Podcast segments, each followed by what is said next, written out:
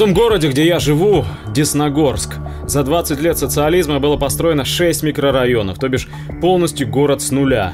За 27 лет капитализма построили 7 домов, большинство из которых пятиэтажные. Вот он показатель. Это не празднословие, а данность, которую увидит каждый житель нашего города. Кругом возводится то, что обдирает население. Супермаркеты, налоговые, банки, здания судов или здания службы судебных приставов. У меня есть собственные глаза, чтобы видеть окружающую обстановку, а не пропагандистскую картинку из телевизора, которую госканалы лепят из кривды о росте благосостояния граждан. На атомной станции, что при Советском Союзе еще в 70-х запущена была, убрали вредность у большинства работников, даже у тех, кто помещения все вентилирует, что, соответственно, автоматически повышает на 10 лет выход на пенсию.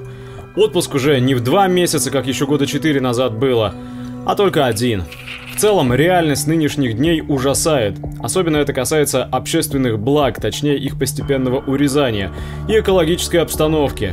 В этом отношении руководит у нас лишь одно правило капитализма. Чем меньше потратишься на выполнение экологических нормативов, тем больше премия у руководства, в том числе у акционеров, тем больше похвала от руководителей Росатома. В это же время те, кто осуждает мои политические воззрения, таких немало, хотя постепенно становится меньше, проживают практически все в тех же квартирах, что построены при Советском Союзе. Работают в тех же помещениях, что возводились еще в СССР.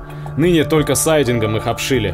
27 лет, разве это не показатель для того, чтобы определить лицо того или иного строя? А мы живем по тому же правилу, что унаследовано от Ельцина. Чем выше цена на нефть, тем крепче наша экономика. Чтобы выжить при этом строе, я обязан быть ханжой, циником и презирать всех вокруг.